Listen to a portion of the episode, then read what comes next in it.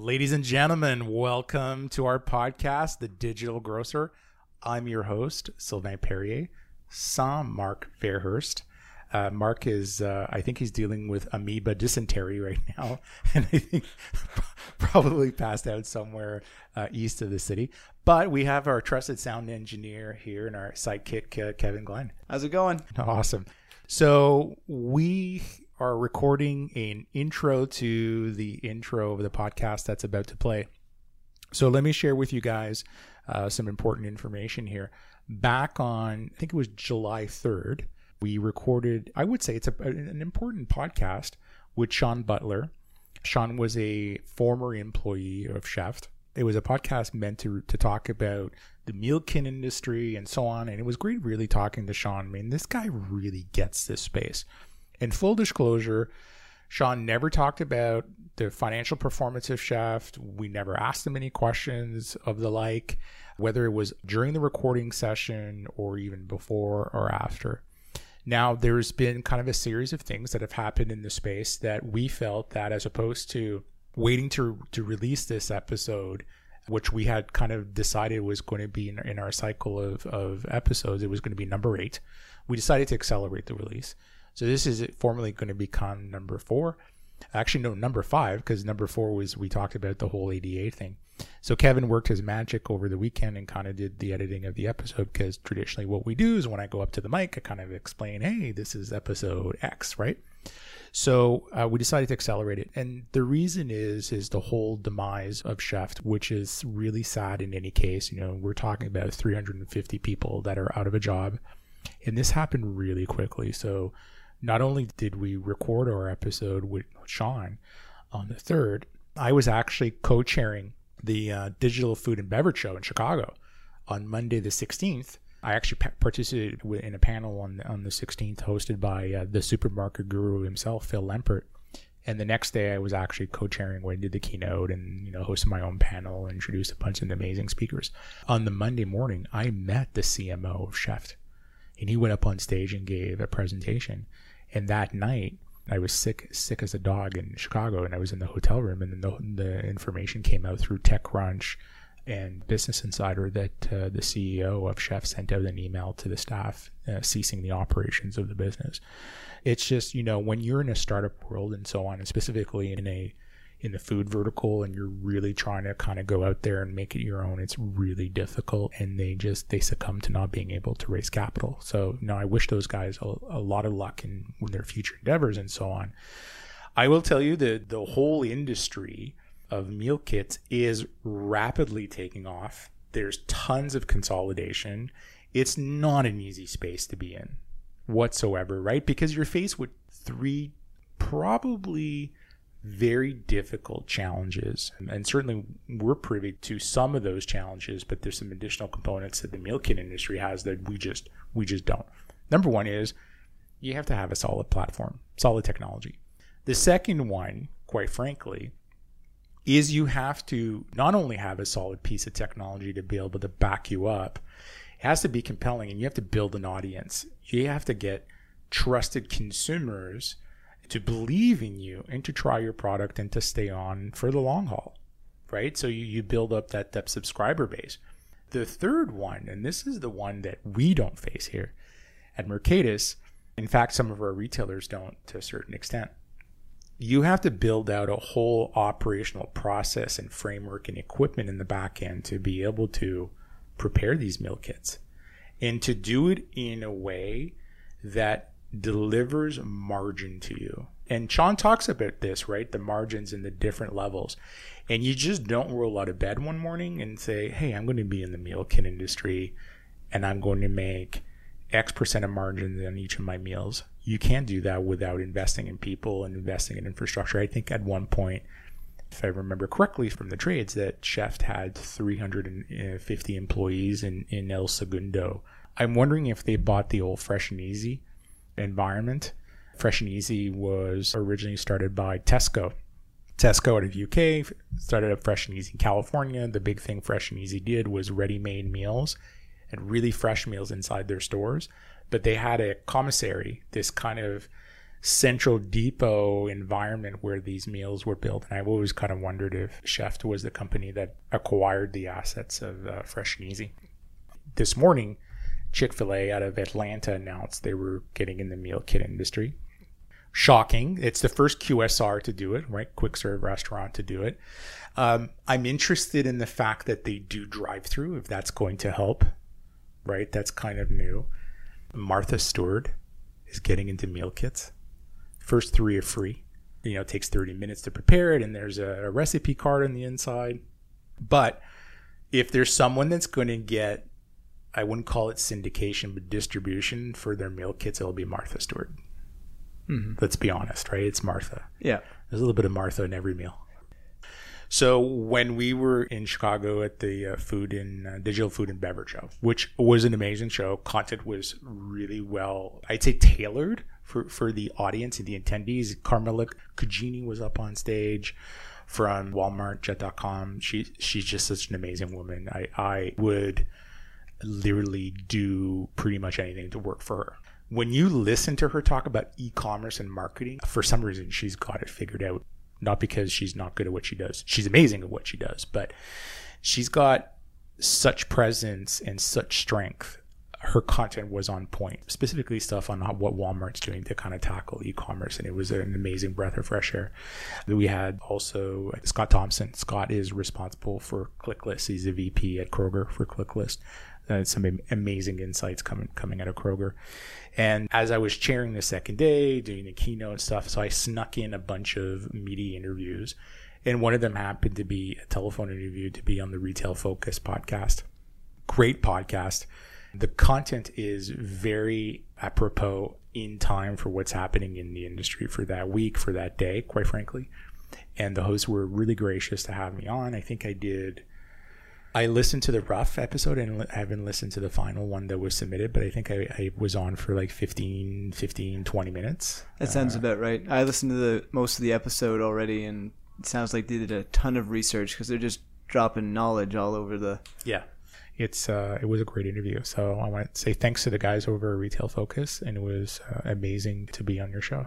So, ladies and gentlemen, my suggestion is you definitely listen into the show. If you have any questions, reach out to us. You can find out what our social media channels are by going to our website, www.mercatus.com.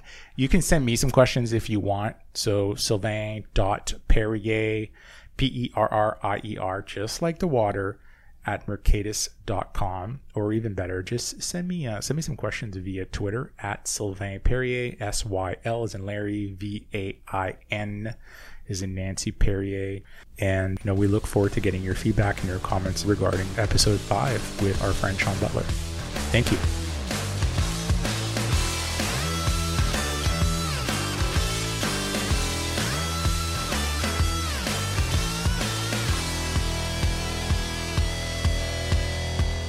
Welcome, ladies and gentlemen, to Mercatus Podcast Digital Grocer, episode eight, Director's Cut Redux. Uh, we're recording right here at Mercatus HQ in the heart of downtown Toronto, Canada, in the Fashion District. And I will tell you, it is a sweltering day. I think the planet's on fire. it's like 3 million degrees. It's 3 million degrees. I saw two people burst into flames on the sidewalk this afternoon. I saw a third person accidentally melt. But it's actually it's actually cold in here. I'm I am wearing a very fashionable Mercatus uh, jacket. Jacket, sweater. Um, I think people, and I'm wearing sandals and with jeans, and people are looking at me. I think he's like, what's wrong with this guy? He's a bit, he's not right. I'm your host, Sylvain Perrier, President and CEO of Mercatus Technologies. Joining me is, as always, is Mark Fairhurst, our Senior Director of Marketing, and making the audio magic, a little bit like David Copperfield, so please do not disappear, is our sound engineer, Kevin Glenn. Thanks for that lovely intro. Yeah, you're welcome. Uh, for those of you that are listening to our podcast, we actually have a very apropos subject today. And it's something that's extremely relevant with respect to what's happening in the industry. It has to do with meal kits. Now, it seems that every week there's a new launch, a merger, an acquisition in this space. So Kroger purchased Home Chef in May 2018. probably well before that was Albertsons purchasing Plated back in September 17, and Blue Apron IPO'd in 2017. And I'm, I haven't looked up their stock value in a while, so I'm not entirely sure how they're trending. So FMI released their most recent annual trend report, and what's really funny when you kind of look at meal kits and so on, they claim that it's really the upper bracket of the older millennials that are driving the purchase of meal kits. And the reason for that is, you know, millennials today, if you look at it, that bracket, I think markets between the ages of 18 to 37. Mhm. Well, apparently, at a much younger age, we're realizing that we have to eat healthy to stay alive a lot longer, Shocking. Yeah. which is apparently shocking. It took me an extra 10 years to figure that one out. And also, it's the notion of the experience and wanting to discover and try new things. Today, the industry is worth roughly 2.2 billion, and it's estimated to hit 3 billion to 5 billion by 2020. And there's an interesting, another interesting statistic, and this actually didn't come out of the um, FMI report. I actually pulled this one out. Some of the research we've done here at Mercatus is that 41% of American adults are visiting cooking websites right? And we get this question a lot from our own retailers that are saying to us, you know, we really need recipes on our website. Yeah. We try to explain to them it's really it, a third or fourth, not even most important property on your website.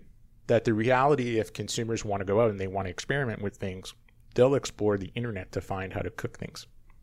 Now, Walmart has admitted, I'm not sure if this was in a public announcement or not, but certainly uh, through the trades, that by the end of this year, they will outfit 2,000 locations with some sort of meal kit solution. We're not entirely sure if they're going to try to tackle this on their own or they'll partner with someone. So stay tuned in terms of what's going to happen with Walmart. Now, I have my own thesis in terms of this whole interest in meal kits. Mm-hmm. So most of the, the listeners out there probably don't know, but I spend a enormous amount of time in Charlotte, North Carolina between the oh the year of i would say starting late 07 right through to 2011 and specifically in south park which is an area of charlotte a suburb if you will and sometime in fort mill south, south carolina which is over yonder as they would say in north carolina and uh, i was there during the downturn of the economy and I will tell you, it was really, really scary because I'm at the Omni Hotel, and they're literally, you know, when Lehman Brothers collapsed in New York right. on the following week in the hotel, they were bringing in lineups of employees from Bank of America's head office and Wachovia, and Right. there there's these mass layoffs. It was really, really strange. And at one point, South Carolina's unemployment rate was 17%, considerably higher than the national average. Wow. Well, so this had a really interesting effect on the grocery retail space. Mm-hmm. And still today, we are seeing those effects play out. So, really smart retailers understood that they needed to reinvent themselves. So, they started investing in their private label brands. They started to invest in their store formats. They started to vet, invest in the layout of their stores. And we saw a lot of consumers what I call trade down.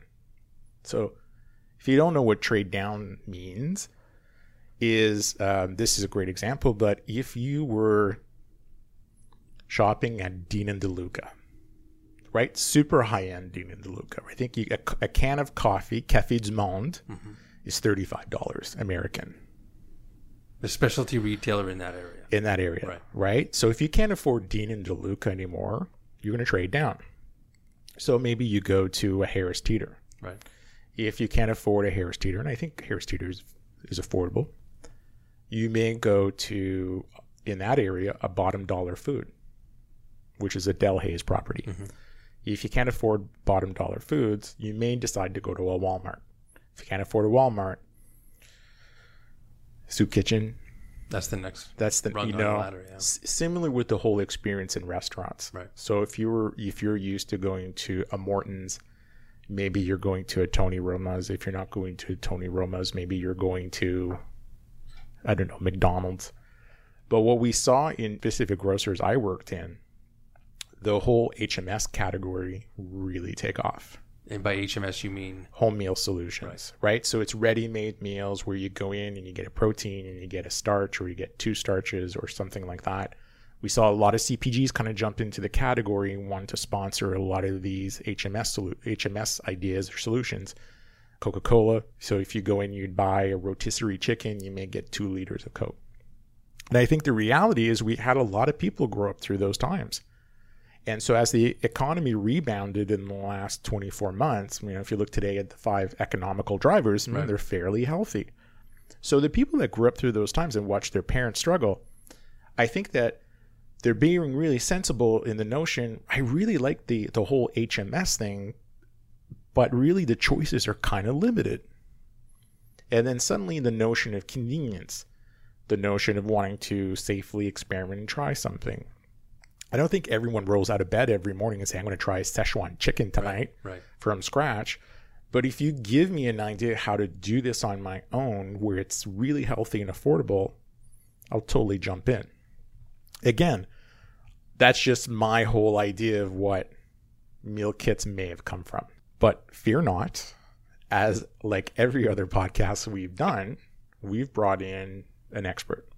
Now, to help our listeners understand the whole realm of meal kits, we've asked Sean Butler, who's on the phone today from Los Angeles, and he's really going to help it driving home for us. Now, for those of you who may not know Sean, he's the managing director of Emerging Brand Studios, a consultancy providing solutions to CPG brands, startups, and retailers and investors in the food and beverage industry. Even better than that, which I think that's pretty phenomenal. Sean's actually the former vice president of retail for Chef. Now, if you guys don't know who Chef is, they are a meal kit powerhouse. And we're actually, Sean was responsible for in store product and go to market strategy. Sean, welcome to the show. Hi, Sylvain. Uh, hi, Mark. Good to speak with you. Welcome. So, Sean, you've been in this space for a tremendous amount of time. What type of consumers are buying into meal kits? Well, you have two different sets of consumers, truly, between the traditional e-commerce, direct-to-consumer subscription-style meal kit and the in-store shopper. The fact is that the vast majority of U.S. shoppers who have the economic capabilities to buy meal kits have never tried them, but they are aware of them.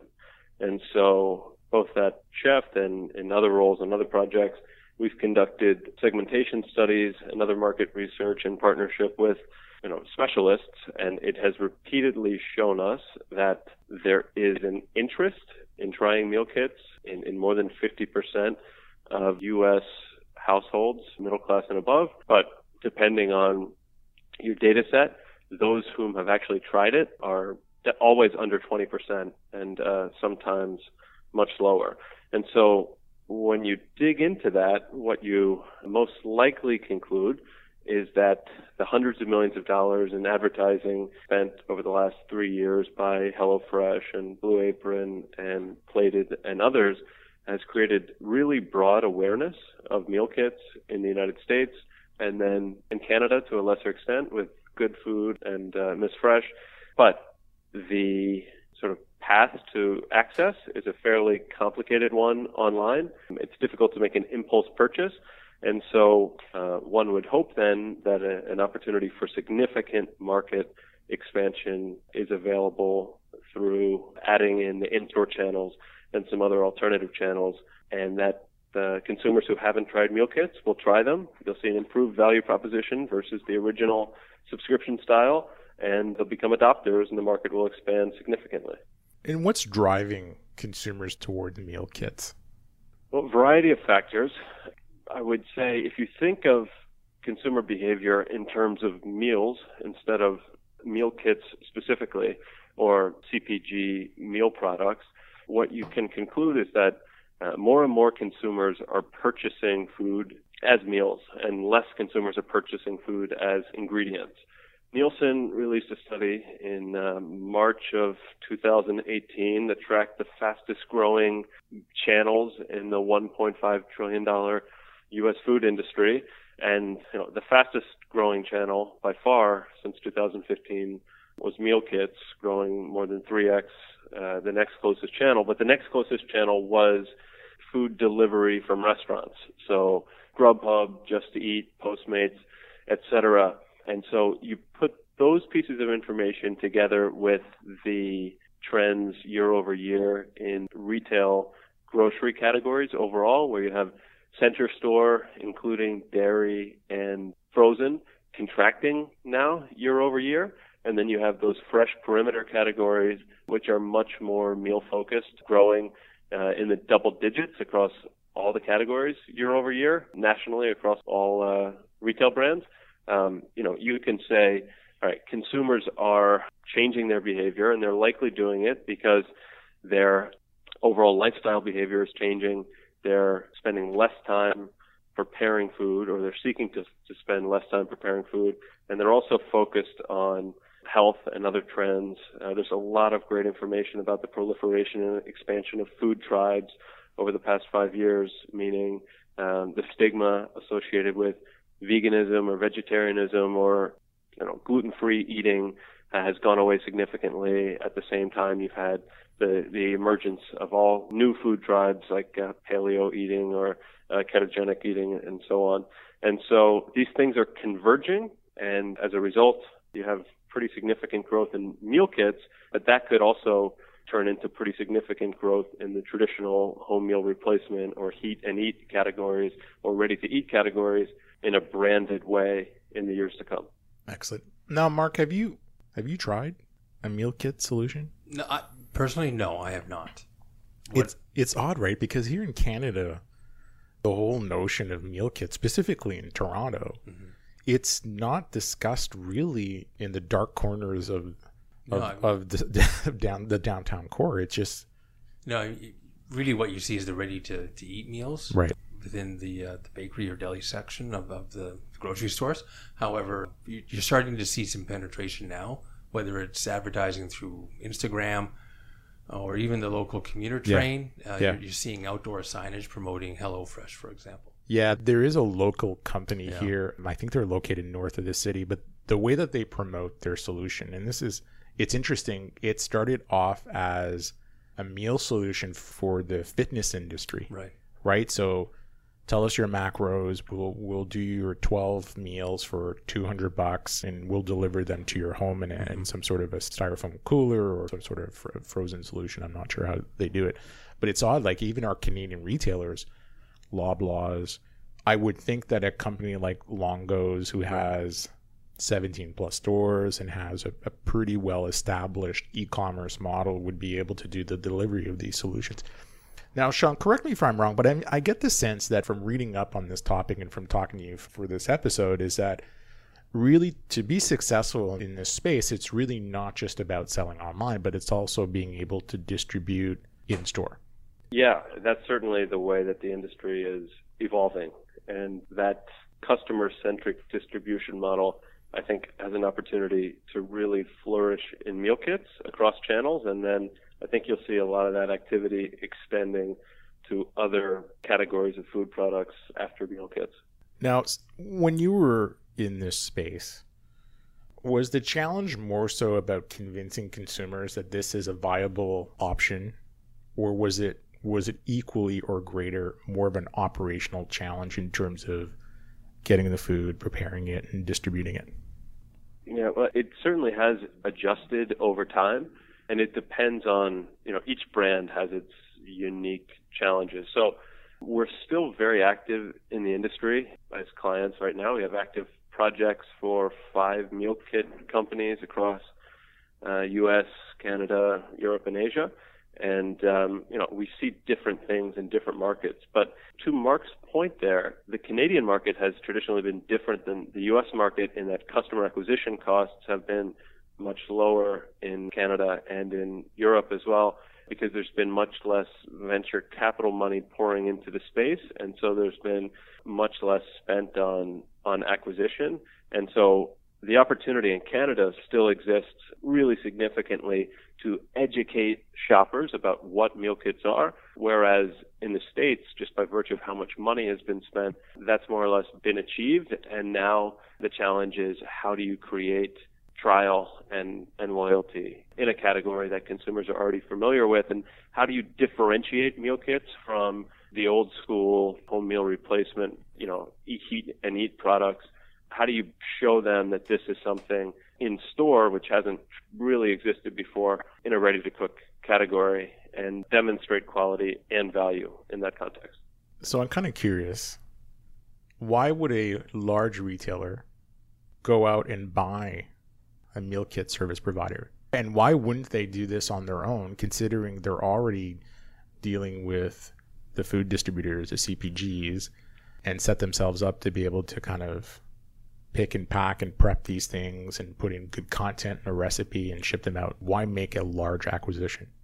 Well, there's there's a few good reasons, but we have seen both models at scale so far. So the flip side of of uh, that, you've got Publix uh, with more than a thousand stores in uh, the American Southeast, who is assembling products in store, and they've got their own model. You've got HEB, which has done meal kits themselves, and then Walmart initially launched meal kits with an in-store assembly model. Whereas, you know, as you point out, Kroger has made an acquisition of Home Chef. Safeway Albertson has made an acquisition of Plated, and then companies like Chef have worked in partnership with large CPG companies to take advantage of this opportunity. You know, specifically the biggest pork company in North America, Smithfield Foods. And so, to answer your question directly, I'll call back to a conversation I had a few days ago in New York with a senior or the senior product executive for one of the, the three biggest meal kit companies who was formerly of you know, a very, very large multi-billion dollar consumer packaged goods company. We were talking about how there is not broad understanding of how complex, difficult uh, a meal kit supply chain is relative to other categories. So one thing you have to keep in mind is that meal kits, for the most part, are fully fresh supply chains. So you have some products like rice or like pasta, uh, which doesn't require any sort of temperature conditioning, and there are some brands that, in, on a limited basis, use some frozen products. But by and large, you've got in-store three to six recipes at a time and direct uh, to consumer delivery um, three or four recipes at a time. And then you're managing, I'd say, a minimum of five perishable supply chain components for each one of those recipes. And so typically you're rotating those recipes as well. And so in a given month, you can quite easily have more than 100 perishable supply chain components to manage. And the retailer enterprise resource planning systems and their warehouse management software and their commissary facilities are not set up to manage that supply chain. You know, you can get the leaders in this space have the manufacturing costs for a single meal kit down to close to 50 cents, maybe a little bit more, 60 cents for retail. Whereas starting out several years ago when the industry was getting started and, and where the retailers would likely be something closer to four or five dollars uh, per unit, and so the economics just don't really work. And one of the trends in retail, as you will well know, has been to move labor out of the stores and into commissary facilities, often third-party operated commissary facilities. And so for someone like Walmart, who initially was doing meal kits in 200 stores through their deli department, uh, what they may find is that they have a better opportunity to move that labor off their books, strengthen their contribution margins, and deliver a better product to consumers at the same time. That's great. Sean, you're saying this, and I'm, I'm like, I'm thinking the margins are great mm-hmm. if it's done properly. Then I'm starting to think not just managing the supply chain, but managing recalls, dealing with the FDA if there's an issue, it can get really complex really quick. Now, if you're doing 100 meal kits a week, you have 200 stores, I get it. But there comes this tipping point where you just won't be prepared in any case. So that's great. Sean, if you were to look in your crystal ball, how do you see this playing out in the next three to five years? I think pretty dramatic change is going to happen on the earlier side of that three to five year prediction. So right now we've seen the convergence of retail and perishable e-commerce through meal kits. I think that is going to extend to, to many other categories where you'll have customer centric or omni channel distribution of everything from perishable beverages to fresh commodity products like meat and dairy and so on in partnership with e-commerce brands and uh, brick and mortar retail. But but much more interestingly, I think the next level is going to be involving restaurants as well, uh, and I'm talking specifically for meal kits, which I think will will be on the cutting edge once again. And the way that I see that happening is through the the customer lens. So we talked a few minutes before about how many consumers are aware of meal kits and have not tried them. Well, anyway, the majority of consumers are aware of them. Majority of consumers have not tried them. And so if you think about why that is, you can go along the customer journey for the traditional e-commerce subscription meal kit and see plenty of opportunities to not give it a try. So for one, you've got usually a $60 US or greater minimum purchase in order to you know, try this out. You've got a five, six, seven day lead time from when you place the order to when you're going to receive your first box. And then, you know, it's something that locks you in. And so you've got to manage it actively. And so how do you solve that? Well, it is a better value proposition in many ways if you can just stop by the Walgreens or stop by the Kroger or the Walmart on your way home from work and pick something up for fifteen, sixteen dollars you know, same day. But where I really see it going is same day delivery uh, with voice activation. And so if you're a consumer and you're driving in your car or you're sitting at your desk or at home and you can say, Alexa or Siri, I want a HelloFresh or Blue Apron chicken parmesan. And they say, two servings or four servings? And you say, four servings. And then Alexa says, when would you like it? And you say, today at five o'clock. And then uh, Alexis goes, okay, I've got a four serving chicken parmesan from HelloFresh or Blue Apron coming between five o'clock and six o'clock this evening. That's going to really, really improve the customer value proposition. And so in order to achieve that, you have to build your meal kit inventories to stock instead of to order. And then you've got to forward deploy that inventory in uh, refrigerated cold storage locations very close to where your consumers are, and then use the same last mile delivery solutions that those cold storage locations are using to transport products to consumers now. And so that is most likely to be restaurants. And so there's that. And then the successful meal kit brands will also get into things that aren't meal kits, but are still meals. So heat and eat and ready to eat food. And so three to five years from now, you should be able to get a meal kit or a heat and eat meal that you pop in the oven or the microwave or a ready to eat meal all from uh, a, let's call it a Blue Apron or HelloFresh brand all in the same day.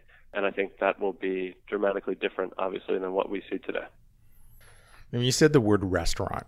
And one of one of the applications that's taking Chicago and New York and Toronto by storm is Ritual. And I think the team over at, at Ritual just did a Series C uh, fundraise. I think north of sixty million. Yeah, that's and that's I recall that's right. Yeah, and that's pretty big for yeah. a Canadian corp. Yeah, you know, headquartered in Toronto, and I, I think I think OMERS may have been and Relay Ventures may have been involved in in a, in a Series C, and I've always wondered, you know, and talking to some of the restaurateurs here in, in the fashion district, at one point does a specific meal from a restaurant become so so valuable and the restaurant becomes so inundated with orders?